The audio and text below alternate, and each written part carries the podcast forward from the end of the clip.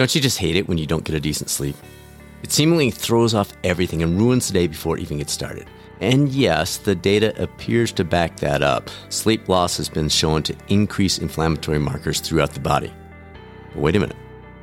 What if there's another layer to the discussion and the data analysis? What if a broad, overall positive approach, something called trait positive effect, or P A in the literature, changes the equation? What if the way we look at life as a whole could change the effects of a bad night of sleep? Could our mental state buffer the pro-inflammatory effects of various forms of sleep? Welcome to the latest episode of the Health, Wellness, and Performance Catalyst. I'm your host, Doctor Brad Cooper, co-founder of the Catalyst Coaching Institute, and today's guest is Doctor Carly Hunt. Doctor Hunt is a licensed psychotherapist, has a P H D in counseling psychology and a master's in kinesiology, and completed a postdoc fellowship in biobehavioral pain research at the Johns Hopkins School of Medicine. She's the founder of Present Mind Consulting, and we discovered her when our son Joshua, who's currently in med school with a special interest in sleep medicine, came across her research on the influence of affect on sleep loss. As always, if you have questions about your own coaching career or integrating best-in-class coaching into your organization's benefit plans, please feel free to reach out to us anytime. Results at catalyst coaching institute dot com, and we'll connect with a call or an email to get your questions answered. If you're looking to pursue your certification as a health and wellness coach, our final cohort of twenty twenty-two is already underway. But if you'd like to get registered for the next one that kicks off in late January and allows you to get an early running start, there is an option to get that on-demand coursework if you get registered now. Details, catalyst coaching institute dot com. That's Catalyst coaching institute dot com, or drop us an email anytime. Now, it's time to discover the effect of our affect with sleep, stress, and more with Doctor Carly Hunt on the latest episode of the Health, Wellness, and Performance Catalyst. Doctor Hunt, great to have you here. A long story on how we found you and your research, but this is going to be a fun discussion with a lot of rabbit trails. Yeah, thanks, Brad. It's, it's really great to be here with you. So lots of fascinating research uh, aspects we're going to jump into, but your your history is really interesting. You combined a master's in kines with a P H D in counseling psychology, and then you postdoc in biobehavioral pain research. That well, how did that how did that come together? Like, what, what's going on here? You you didn't you weren't seventeen going, okay, so I'm going to get my master's in kinesiology, and then I'll do my P H D, and then, and then I'll like. How did that come together?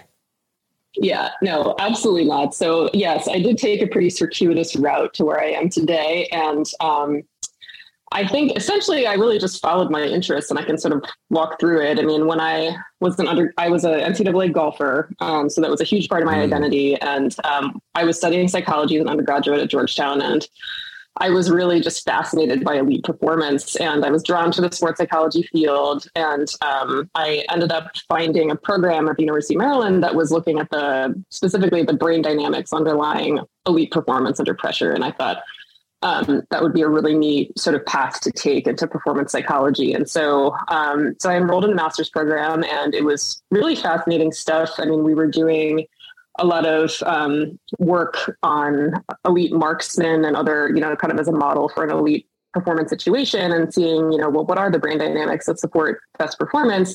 And alongside that, we were doing some work on um, physical activity participation and the effects on cognitive function in older adults, um, and mm. looking at how that can essentially turn back the clock on yeah. cognitive decline, like really exciting stuff. So um, I was really inspired by that research, and I kind of wanted to get sort of off the bench, so to speak, and more into an applied uh, research setting. So that sort of led me towards counseling psychology, because I could continue doing research on health and well-being and performance, and also seek uh, clinical licensure as a psychologist. So, so I did my P H D, and during that time, I focused my research on positive emotions, which we're going to talk more about today. Yes, yes, yes. And uh, yeah, and also mindfulness training, because I um, and through that, I um, you know, I was I was doing health psychology focused research through that degree, and then yeah, when I was graduating, a former mentor of mine at Johns Hopkins was just starting up a new study. This is like three years ago now, um, looking at the effects of meditation training on pain, chronic pain. Um, and basically comparing a couple of different types of meditation training, and specifically whether if training in positive emotions through meditation can can reduce pain in the clinical population. And that was really up my alley. So, um, and I had also myself experienced chronic pain for, for about a year during graduate school. So it, it sort of had this personal meaning wow. to me too, yeah. as well as professional. And so, um, so yeah, I joined the lab and I did, I did that fellowship. And so we completed that study, and those results are currently being written up now and look pretty exciting. And, um, we also, you know, I also did the analyses um, that we're going to talk a little bit more about today on, on sleep and positive emotions. Yeah. So, so that's kind of where I, where I, you know, came to be where I am today. You caught me early when you're talking about being an N C A A golfer. Uh, we had Kelly McGonigal on. She talked about research is generally me search. Was that drawing into this stuff as you were a golfer because that was a strength for you? Something that you felt like, okay, physically I'm I'm average, but mentally I'm stepping up? Or was it the opposite where you're like, I'm a good golfer and I keep missing those putts. What can I do to tweak that? Was that kind of what pulled you in? Yeah, that's a, that's a great question. You know, for me, I think actually my mental game was strong and my physical game was not as strong as the people I played against. I was always a very short hitter, you know, not much golf you play, but you know, I think there's definitely, you know, some physical talent obviously that sure. goes into, you know, playing any sport. Um, but I definitely felt like for me, like I was always fascinated by the mental side of the game. And I felt like I was, you know, mentally tough. And I thought, you know, and I was often the person that teammates would come to, to talk through, you know, different issues. And, mm. um, you know, so I was really kind of excited to understand that more and to, you know, to work with folks on that aspect. I think because I did find it so helpful and fulfilling, you know, and I think when I discovered sports psychology, I was very inspired. I was like, this is awesome. Like, I wish I'd known about this secret earlier, potion. You know? So, yeah, exactly. Yeah, exactly. exactly. All right. So, so let, let's set stage for this, this in terms of the concepts of positive and negative trait effect. So can you walk us through, help us to understand what's the difference? How does it fit in? Are there measurement tools that we use for this? And then hold off on the last piece as far as the influence of various aspects of life. We're going to talk more about sleep, but I, I want to dive into some of it. So, so first of all, can you just help us understand what is positive trait effect? What is negative trait effect? And are there ways we can measure it, or do you just recognize it when you see it? Yeah, definitely. So, um, so positive and negative affect are basically Um, you know, they're, they're traits that we have. So we all have a certain level of, you know, positive emotion that we tend to experience like day to day, and negative emotion. Um, and then we also fluctuate around kind of what our tendency is. So of course, you know, on certain days we feel like better or worse than others, you know, intuitively. So, so positive affect is, you know, positive emotion is, is basically a synonym. It's, you know, pleasurable emotions like joy and contentment and serenity, calm, et cetera. And then, you know, intuitively negative affect is, is the opposite, you know, anger, jealousy, et cetera. Um, and so scientists have, you know, some estimates have been put forth that yes, um, like our general level of affect or emotion, there is a genetic component to that, but there's also a really large um, lifestyle component to that, that we can actually modify, like what our sort of genetics, you know, our genetic, genetically, um, you know, that, that genetic influence. Um, and we can talk more about that. But in terms of measurement tools in science, um, frequently scientists will use um, basically just a questionnaire where they're asked people to report on how much positive or negative emotion they experienced over a period of time or on a particular day. Um, and then, you know, that's like a one-time questionnaire. So that's, that's what, you know, we've used in our research. Um, but of course, we're not really very good at remembering how we felt over a long period of time. So right. Scientists are also frequently using what's called experience sampling, which is where we basically ping people at least once a day, usually via like our the, via smartphones. Now there are lots of different apps for this to kind of get a sense in people's daily lives, like what are the emotions that they're experiencing, and we can look in a more granular, granular, detailed level at what people are feeling, what kind of factors are influencing emotions, and then we can also, of course, like take an aggregate, you know, summary of what their emotions look like over a period of weeks. Um, and then I guess I'll also mention, you know, there are some more psychophysiological um, ways of trying to look at positive emotions. So in, in my colleagues and I had, you know, used fMRI brain scanning to look at the functioning of the reward system. So there's sort of a network in the brain that um, activates when we're experiencing positive emotions, when we're engaging with rewarding things. And we can look to see, at least in an experimental context, like right. if that system is activated. Um, of course, that's not practical for daily life because we can't, you know, do fMRIs on people in their day-to-day life, which is where we do the experience, experience sampling, like I mentioned. Um, yeah. So just here's a little rabbit trail. Self-awareness. Um, it seems to me, and maybe I'm not self-aware, but it seems to me a lot of people who have more of the negative affect are not self-aware. They don't even realize it. Like they're just walking through grumpy and people, their family gets it, their friends get it, coworkers get it, but they have no idea. Like, so when you're pinging people, is there some sort of, do you go through some pre-work of, look, you're kind of a grump dog, so I want you to tune into that. Like you don't use that wording, but is, is there anything like that that you're, I, I don't know, or am I off base? Is, is, is self-awareness similar for positive and negative affect? We just, we are who we are, whatever. Yeah, it's, it's a good point. Um, yes. I mean, I would say self-awareness and our level of self-awareness in terms of our ability to report on how we, what we're thinking and how we're feeling is kind of like a confound in psychology in general, um, you know, particularly on measures of mindfulness. Yeah. So, yeah, yeah. you know, mindfulness being defined as like how non-judgmentally aware we are of what's happening in ourselves and around us.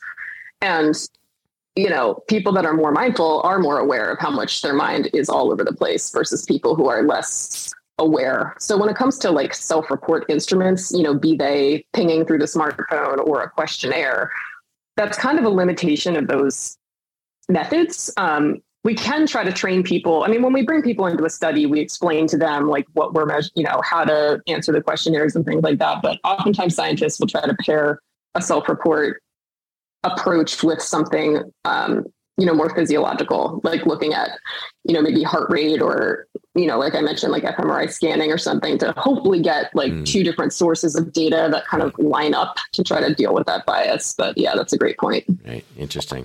All right. So how, what, what does this do for, what, how does this influence if, if I'm got more P A or positive affect or, or N A negative affect, um, what, how does that influence things? And again, let's push sleep to the side because we want to dig into that one. But how does that affect various aspects of my life or somebody's life as they're going yeah. through school or work or relationships or marriage or career changes, et cetera? Yeah. So starting off with positive emotion. So, so we essentially have positive emotion in order to help us explore, make connections in our environment and gain new skills. Like increasingly psychology has looked at, you know, what is, what is the purpose of positive emotion? And it, and increasingly we see it, it may do a couple of things. So it sort of broadens how we look at the world. It can make us be more mm. creative, yeah. um, more interested in play, kind of building resources that we need, you know, to survive in groups. Um, and then conversely, negative affect is also useful. I want to say this first. So negative affect is essential. So we need to feel fear in order to escape threats, not to walk out in traffic. Um, we need anger to tell us if someone's violating us in some way, for example. Um, shame might motivate, may, might motivate us to restore social bonds in some way. So from an evolutionary perspective, like emotions give us information about what's happening in our environment, and they motivate us to do different things. So, so in, um, the negative is protective and the positive is potential, or is yeah, that oversimplification? I, uh, I, I mean, it obviously nice is a little bit one. yeah, but it's a nice summary. Yeah. I think that negative affect is protective. It's, it sort of usually goes along with, you know, sympathetic nervous system activation, like fight or flight, which, you know, our ancestors needed to escape tigers in the bushes, et cetera. Whereas, yeah, positive affect does encourage us to, to look for, you know, rewarding things in our environment and to go after those rewards, you know, be they social or, you know, food or, Um, new opportunities, et cetera. Okay. Um, and it's also important to mention that, um, and I'll say, I'll say a little bit more, you know, I can, I can, I can go on about this for quite a while, but I think, you know, just because they're also, they're also not opposites. Like for a while, oh. well, there was, I mean, there are some, I guess, that subscribe to this thinking, but my research doesn't, and, and, you know, research from many doesn't really support this, is that it was kind of once thought that negative emotion and positive emotion were like polar opposites. Like if you, you know, didn't have a whole lot of negative emotion, then you necessarily had positive emotion. And that's not really the case. Like, like I think a useful analogy is like a relationship. Like just because a relationship doesn't have conflict in it, doesn't mean that it's really joyful and fulfilling, right. you know? So, so that's just something to, to point out that, you know, we can, you know, even we can just specifically work on positive emotion and see benefits from that. And we can talk more about that. Um, but in terms of like health benefits, you know, so we've talked about how positive affect sort of promotes, you know, exploration, um, you know, and building of resources. Um, we, you know, research also is starting to sort of uncover how, you know, positive emotion impacts our physical health. And so like large population studies have shown that people that are higher in trait like positive affect, like live longer, have better, better cardiovascular health outcomes, um, better pain related outcomes. And that, that may be happening through a couple of mechanisms. The first of which being just direct effects on physiology. So if we're sort of in a calm, serene, you know, contented state, we're sort of bringing our parasympathetic nervous system online, which is the part of the nervous system that helps us rest and restore okay. and, you know, repair, et cetera, which we need for long-term health. Um, and it also may impact our health behaviors. So like if I'm feeling good, I'm more likely to go out for a run and exercise or eat well versus like reach for sugar or engage in physical inactivity. So over the course of one's life, you know, that's a huge, um, you know, important mechanism through which positive affect might impact our physical health.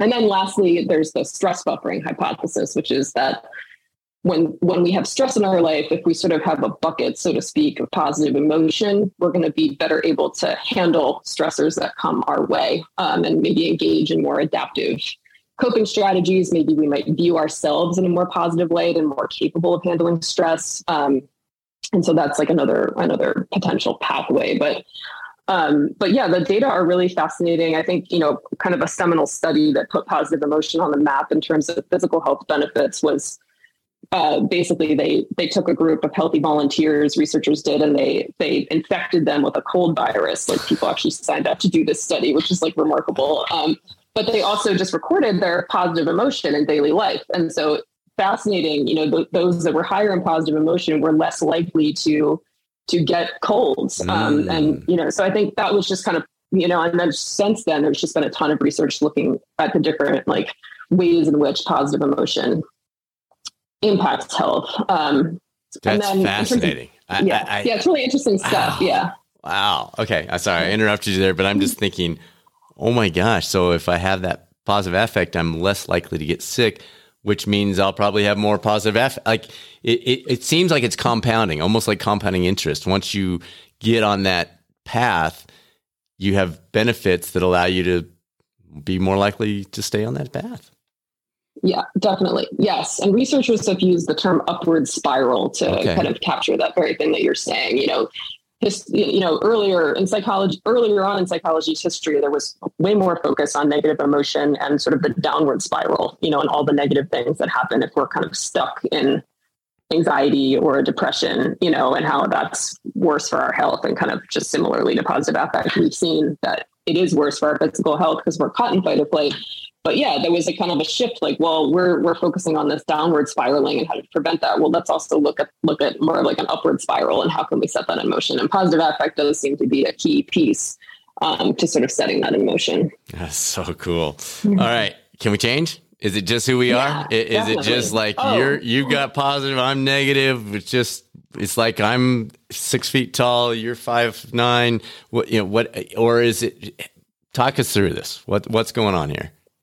Right. Yes. Um, so happiness researchers most recently have been um, summarizing this. Like if you think about to think about this in percentages. So um, the, the current estimates that I'm aware of are that about half of our happiness level is is um, caused by our genetic makeup. So that's kind of like, you know, like the way we are, so to speak. Um, and then about it seems to be tied with our life circumstances. So, you know, if we're living in a war-torn country or if we're in poverty, like we need a certain amount of resources in order to be happy.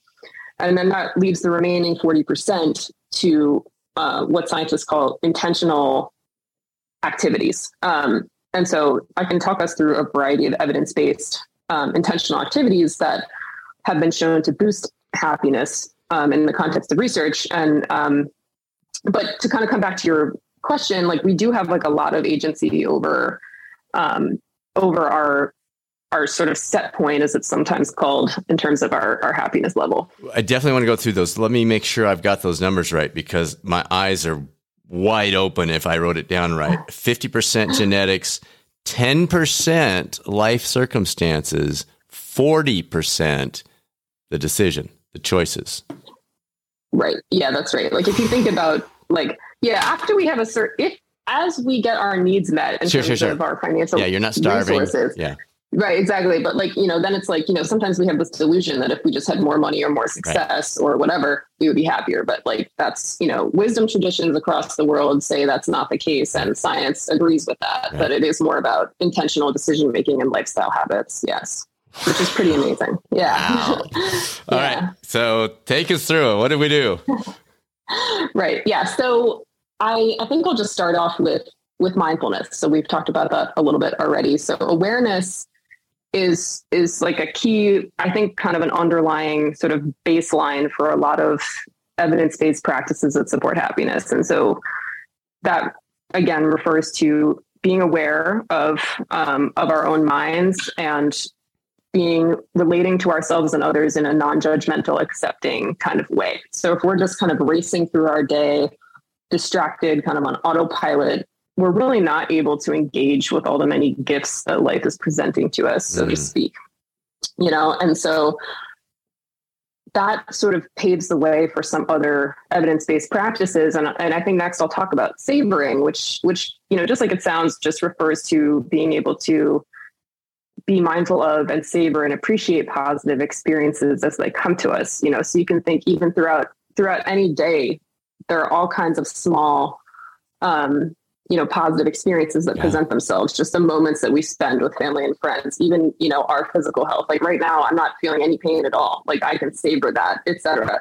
But if we're kind of racing on to the next thing, tumbling forward into the future, we're not able to really savor and appreciate those experiences. It's a um, perfect word yes. because you automatically yeah. go to whatever you enjoy eating, and the difference between yeah. putting it in your mouth and swallowing it and savoring it. Like it just saying it makes you like, yeah. yeah. Okay. So that's a good yeah. one. Yes. Yes. I, I, I agree. It's, um, yeah, it's, it's so simple, but it's very, you know, powerful. And I think it's what, simple, but not well, easy. A lot of us are, yeah. like, it's not easy. No. Right. And, and, um, I think another, another, um, source of, you know, reward and positive affect, um, that, you know, we as individuals need and our society is, is kindness and generosity, pro-social behavior. So I think we can all identify with like the immediate rewards that come with doing something for others. But then it's also like doing that also helps us build what some scientists call social capital or mm-hmm. social connection. So yeah. the more that we put out, like the more we're likely to get that back from others and be held in a, in a social network. And social connections might be, you know, the most important piece for positive affect and well-being. Really? I mean, our, our relationships give us so much, you know, and I think we, um, and so I think nurturing, nurturing connections, be they few or many, is, is really been, you know, the evidence is astounding in terms of social support and how important it is for health. And, um, and it's really been a challenge with the pandemic for people to connect meaningfully with others. And so I really see that as, as something important to pay attention to. Well, it seems like that upward know. spiral really takes off when it comes to connection, because you don't want to be around somebody that's mad and uh, disappointed and grumpy. So that, that piece, it seems like the P A N A really spirals upward or downward in relationship to that piece.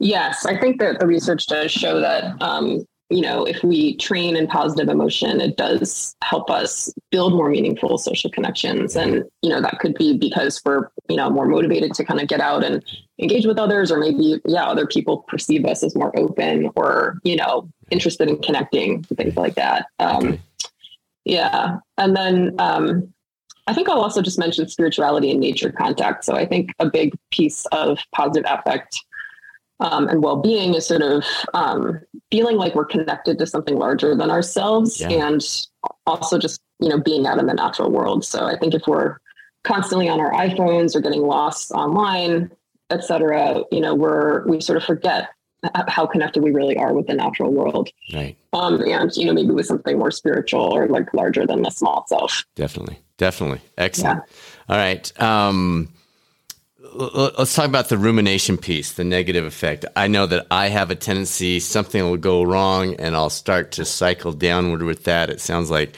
I'm not alone with the fact that you had a phrase for that. Um, any, if somebody's out there and they're saying, yeah, yeah, I, I have a tendency to do that too. Are there things to put the brakes on it, to, to say, okay, I see myself doing it. So there's a mindful thing. Is there, mm, boom. Is it these things you mentioned? Like, well, just take a moment to savor. Get outside. Enjoy being outside. Tap into that faith that you've built throughout your life.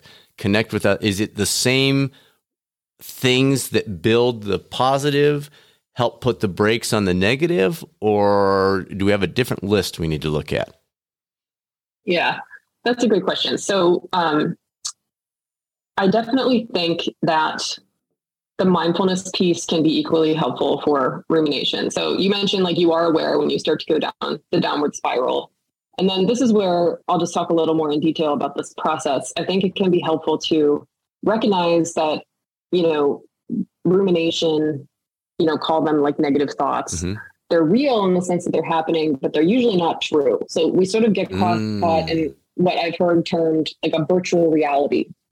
And so each time you notice, you know, that you're in this virtual world, is to just say, oh, you know, there's virtual reality, or label it in some way, you know, see it like a, you know, picture on a movie screen, yeah. and then sort of come back to the present moment. And so, um, you know, that can be coming back to the present can look like, you know, taking deep breaths, like feeling your feet on the ground, kind of grounding yourself in the present and like the actual reality. Um, and then the other thing about rumination is oftentimes the self is the star. Like usually there's this story going on, and oftentimes it involves falling short in some way. Like I'm not enough. I screwed up. I'll probably screw up in the future, et cetera. And so this is where I actually think self-compassion is really powerful antidote to rumination. And self-compassion, I'll talk a little bit about what that is, but it's just kind of like it sounds. It's really treating ourselves the way a best friend would. So okay. most of us would never treat our talk to our friends the way that we talk to ourselves sometimes. I mean, if you had to, you know, it would just be ridiculous, you All know? Right. So I, I love to point that out. And, you know, most people will agree with that. They'd be like, yeah, you know, I would never talk to people I care about the way I talk to myself.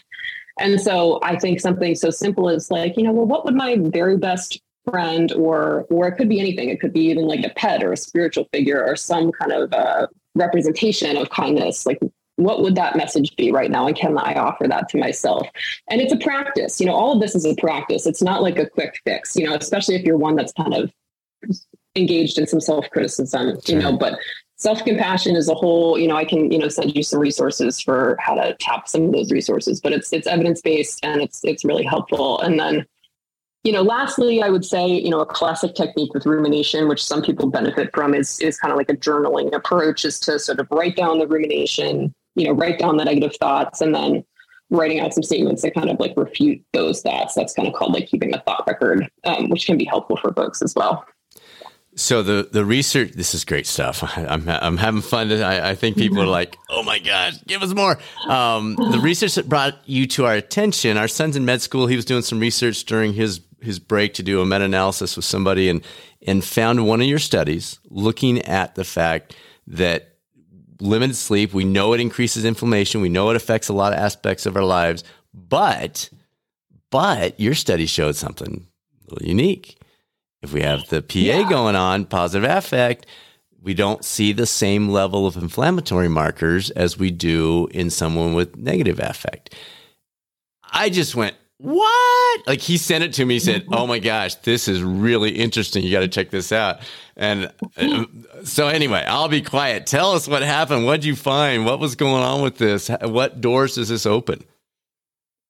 Yeah, it's it's really exciting stuff. So yeah, I mean, and, and you you summarized it. I'll sort of, maybe I'll just sort of explain the main finding and then, you know, walk us back and sort of say how we did this. Perfect. But um, but basically, yeah, we found that people that were higher in dispositional or trait-like positive affect, um, there was really, that really served as an important protective factor in the context of sleep deprivation. So what we had, what happened was we, we had a group of healthy volunteers that, you know, volunteered for our research, and we brought them into the laboratory and they completed two conditions. The first of which was a sleep disruption protocol. So we have people spending two nights in our laboratory and we're waking them up multiple times throughout the night, like kind of how like real life insomnia is supposed yeah. to look, right? Oh, yeah. And then they also completed just a regular sleep. You know, they came into the lab and just slept un- uninterrupted for the control condition. And prior to that, we had them just fill out a questionnaire describing their typical levels of positive and negative emotion. And so then after they did the sleep deprivation protocol, we took blood samples to assess their levels of inflammation.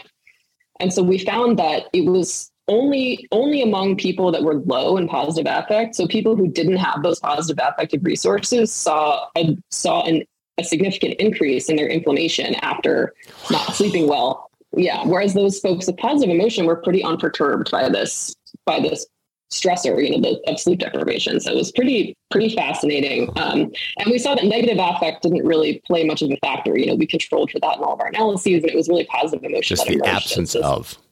Right. Yes. So, so it's, you know, pretty exciting stuff. And I think it kind of points out, um, you know, potentially, you know, more studies need to be done on this, of course, but, you know, perhaps, you know, this is a path, this is one pathway by which positive affect affects our health over the long term, because if it does protect us from the inflammatory consequences of sleep loss, you know, over months and years, like maybe that's some way that we're able to preserve our health through better positive emotion. So let me just restate it, folks. You get a, you, you had a bad sleep last night. Your response, and please correct me, Carly. Uh, you yeah. have a bad sleep last night.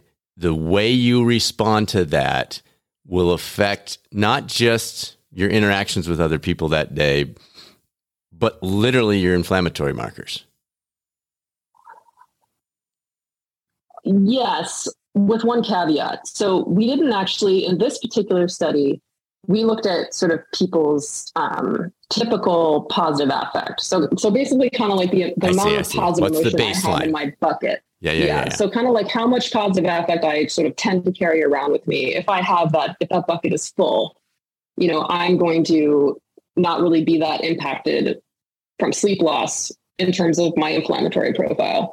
Um, you know, future studies I think should look at, and I wish we could have done this, is like the next day when you wake up, like all the, you know, the rumination about how, oh, I didn't sleep well, or, oh, this and that, like how does that impact, you know, is that a pathway right. through which this works? But basically this refers to kind of your, your sort of set point level of positive emotion. And so it speaks to the importance of nurturing positive emotion in general, so that when you face poor sleep, you're going to be able to maintain, you know, you're not going to see a spike in your inflammation the next day, if that makes sense. It, it does. And and the thing that popped into my mind was I was reading your research was, is there any component of the challenge threat research with this where, but, but what you just said is really no, because Brad, we didn't really look at that day's choice, whether I'm going to take this as a challenge, I'm going to be good, no, I'm going to be just fine, or, oh no, I didn't sleep well, life is going to pot, it's going to be terrible. You're, you're saying it's the baseline. You, you, you, as a baseline, you you had higher P A or lower P A, and as a result of that baseline, the inflammation. So in this study, challenge threat was not involved one iota. No, not specifically. I mean, I think we can make some speculations that relate to that challenge and threat. Let's do that. You know, research, which is, yeah, we love that. So, yeah, scientists love to speculate. So I was, yeah, I was thinking about this before our talk, and, um, you know, positive reappraisal, which just means seeing the silver linings of things, you know, is really highly correlated with positive affect. So they probably have a bidirectional relationship. Like if I see the good in things, I'll probably feel more positive emotion. And when I'm feeling positive emotion, it'll be easier to see the good things in life, you know? Um, so, you know, and the, and we all, like, there's a, another study that I'm aware of looked at positive reappraisal um, in this context. And those researchers found that positive reappraisal exerted a similar protective um, influence on the relationship between sleep and inflammation. Um, so I think, you know, we could certainly speculate that, you know, if you think of an athlete that didn't sleep well, you know, before the big race, if they're saying, you know, well, well, yeah, I didn't sleep well, you know, I'll probably blow it. Um, you know, it's, it's it's certainly possible that if that person was higher in trait, like positive affect, it might be easier to access more of a positive reappraisal and say, you know, well, I didn't sleep well, but that doesn't mean I can't perform well today. Yeah. Okay. What, what about the, the idea of the P A baseline? Is it relatively constant across the population, or is it like so many other things in life where some it, it's real high and stay on? I'm just thinking of Susanna and myself, very different personalities. Susanna's my wife, very different personalities. She is really good about ping positive pretty much across the board. I'm super positive, like way more positive than anybody knows. And then I'm way down. And then I'm, so it's like we're probably on average, if you tested us every fifteen minutes for a week, our number would be the same. But hers is very nice and constant. And I'm like, it's amazing. It's not so great. It's amazing. It's not so great. Is that, yeah. Am I looking at something different than P A, or is that just tied into different personalities?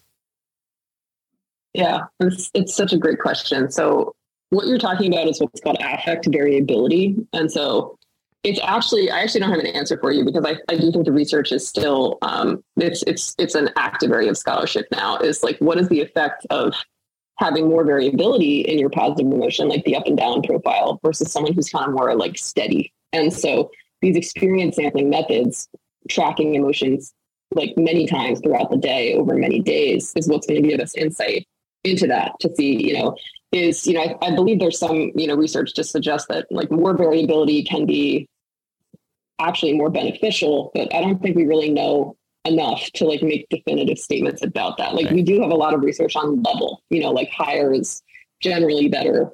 Um, you know, but, you know, even like an excessively high level of positive emotion all the time might not be beneficial. Keeps because like trouble. I said before, right. Exactly. You could, exactly. So that's obvious, you know, so, but it's, um, yeah, I do think, you know, stay tuned for more research on, on the variability piece and what that means for health. Okay. Very cool. Um, yeah. Let's see. Any research on your radar that brings other elements into the equation? Example, maybe those who are exercising, eating well. You mentioned the connection piece is related to higher P A, and that modifies the, the sleep loss. Like, I have higher P A, so I've been eating better, I've been exercising, and so I have those defensive things to help me with the inflammation. So it's not even the P A, it's the result of the P A has me doing good things, and so the inflammation doesn't take off like it could have. Yes, I think that's a really interesting possibility that um, that I think is is an empirical question, you know, that can be explored In, in future studies coming out of this. You know, I think the physical fitness piece is a great example, because in this study, we didn't measure physical fitness, and conceivably, you know, but we measured positive affect, but we can say that, you know, people that are physically fit, you know, do tend to have, you know, there's a relationship with positive affect there. So I do think, um, you know, effects on health behaviors could be a mechanism at play here, um, certainly. And I, and I think future research should, should take a look at that. In a circle, it's not just the healthy behaviors affect P A, but then P A then drives more healthy behaviors, and it becomes that upward spiral where you talked about very early on. Right. Exactly. Yeah. Exactly. Yeah. Okay. Um, all right. So what about, we got parents, coaches, coworkers, et cetera, that they're, they'd love to help people that they're interacting with, not just their own lives. Suggestions of, because you can't just go up to somebody and go, you know, you could be a lot more positive and this wouldn't influence you as much. Like, that doesn't work. So any tips for what we can be doing? Because your clients come to you and they're wanting it. So they're saying, Doctor Hunt, can you help me create more of X? But what about for the person who isn't tuned into the possibility? Is, is there anything a, a coach or a parent or a friend or a spouse can can encourage or help support with these folks? Like, in terms of kind of boosting positive emotion? Exactly. Helping them nudge that P A a little bit. Yeah, I think, you know, that's a great question. I think um, it's certainly easier when someone already has it in mind that they want to, you know, they want to grow their mindfulness skills or something along those lines. Um, I do think, you know, the, the psychoeducation piece is something that I use in my practice, you know, with, with folks. You know, I've also, you know, worked with clients who aren't really kind of aware of, you know, how they can use things like mindfulness or gratitude journaling or self-compassion as resources. So I think just educating people about how there is a lot of scientific evidence to support, you know, positive psychological interventions, as they're sometimes called. Um, a resource that I really like is the Greater Good Science Center. Um, you know, listeners can Google that, and it's um, I think it's done by University of San Francisco, and they basically it's it's this awesome resource um, that that and it's evidence based. You know, basically they've kind of put out different educational tools and practices that people can just use right away, like without having to necessarily um, like work with a psychologist. Um, but I think, you know, providing some education and then, you know, just kind of explore and, and after that, just exploring with people, you know, what they think about it. Because I think, you know, certainly, you know, as like clinicians, we, you know, we're collaborators. Like it's not, you know, coming in and telling someone what to do, but just kind of maybe putting it out there and seeing if something in there might be of interest to a client. Um, cause that's the other thing that, and the, the science support this supports this too, is this idea of person activity fit. So people, you know, need to find things that, that, that support their wellness that they like to do. I mean, it's, it's so simple, yes. But you know, that's, you know, it's kind of maybe walking with someone on that journey to finding, you know, some meaningful things that they can implement that they enjoy and that are, you know, that are meaningful to them. Yeah. Okay, good. Yeah. Yeah.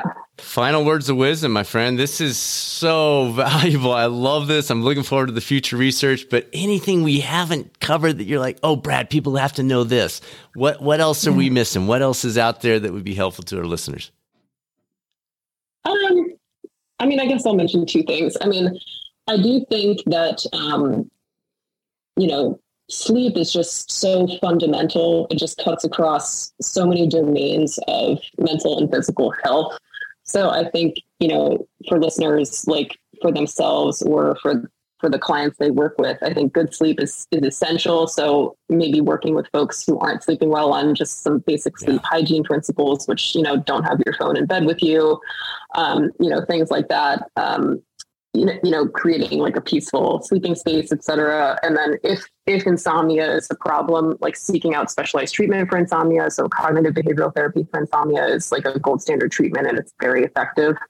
Um, so I would say, you know, keep an eye out for sleep issues. Cause I, I do think culturally, you know, in, in, you know, U S culture, like not sleeping has sometimes been looked at as like a badge of honor. You know, it's like, well, I'm so busy yeah, that exactly. I'm not sleeping, but it's just, it's the opposite. How cool am you know? I? I need, yeah, yeah, right. Exactly. But like, we need a paradigm shift towards like sleep is essential for, you know, resilience and, and well-being. Um, well, don't you think that's yeah. happening? I, I, I get the sense because Suzanne was actually giving me a hard time this weekend when we first got married. So this is thirty years ago. I had this goal of, I want to be able to get up when there's still a three in the first number of the clock. And she's like, you're just weird. I don't know how this marriage happened, but go ahead and give it a shot. Like I thought it was cool back then, but now saying that out loud would be basically saying, you know what? I don't care about being at my best. I want to be functioning at sixty-five percent. So in fact, that reminds me. So before we hit record, you told you are doing so many things right now. Like you have so many plates spinning. You have, you're, I, I, we won't go into it here, but what are you doing? Like what, in your own life, in the midst of, you got seventeen plates spinning simultaneously. She has a five month old. She started a new business. She's doing re, like folks, anyone who thinks they're busy out there, you, you got nothing on her. She's, she's just saying, hold my beer. And so what are you doing with your life to stay on the the positive side of this stuff? Um, oh my gosh, this is um this is really making me laugh because yes, I um I do think I'm in a constant struggle to be less busy. Um, but you know, I just I do have a lot of interests and I have a lot going on and I'm so blessed to have this adorable, you know, five month old son who I love. So I, you know, I do, I mean, for me, I really do value meditation. I do try to meditate every day. I definitely don't always. I find it challenging to set aside the time. Um, but I find for me, like every morning I do do some kind of centering practice. You know, if I'm holding my tea, I close my eyes and I set some kind of intention for the day to, to live meaningfully. And I have found over the course of time, if I don't do that, I feel like more scattered, like I do. Um, yeah. And, and I do practice savoring. You know, I love to take nature walks, you know, even if I'm just on my way somewhere, I, I'm intentional about paying attention to, you know, where I am and, you know, something beautiful. I mean, not every day, you know, I get caught in the downward spiral, just, you know, like sure. everybody does, like we're all human beings. Um, and then, you know, I think the self-compassion piece, you know, I've been someone who's very achievement oriented. You know, I was an athlete and, you know, I've gone and done a PhD and all this other stuff. And I think that, you know, something that I've just found to be so profoundly helpful is self-compassion. And I find it helps me be more, you know, balanced and even, you know, do better at the work that I do um, because I don't have as much of that self-critic like happening. Um, I'm blessed with being a really good sleeper. I don't know, you know, I'm very grateful for that. I don't struggle with it. My husband really, you know, he's kind of cursed. It's always a struggle. Yep. So, um, you know, I think I got lucky also from that, that standpoint. Yeah. yeah. That's a great place but, to wrap. You know, Th- this was yeah. so great. Well, let's stay in touch. We'll have some information in the description of the podcast so people can find you and follow your research awesome. and what you're working on and reach out to you if they have questions or want to consult with you. But thank you so much. In the midst of everything you got going, we really appreciate, appreciate you sharing all this with us. Oh, yeah. Thanks, Brad. It's, it's been a pleasure. You take care. And thanks again. Wow. Definitely a growth opportunity for me. I hope you found a few nuggets in there that will make a difference in your life and those around you. Thanks for tuning in to the number one podcast for health and wellness coaching. We were just alerted that this podcast is not just popular in the health and wellness coaching arena, but overall, it is in the top one point five percent of all podcasts. So thank you, thank you, thank you to those of you who've shared with friends, peers, others. We had our single biggest day of downloads in five years recently, and that's a result of your support. So thank you. Next week's episode features Doctor Stephen Guynette, best-selling author of The Hungry Brain. If you wonder why you struggle with various eating habits, this episode will be invaluable. We're here if you have any questions about coaching, either for your own professional pursuits or as part of your organizational strategy to help support the physical, emotional, and mental health of your employees. Results at catalyst coaching institute dot com anytime and get a call set up. And now, it's time to be that catalyst. This is Doctor Brad Cooper of the Catalyst Coaching Institute signing off. Make it a great rest of your week, and I'll speak with you soon on the Health, Wellness, and Performance Catalyst, or maybe over on the YouTube coaching channel.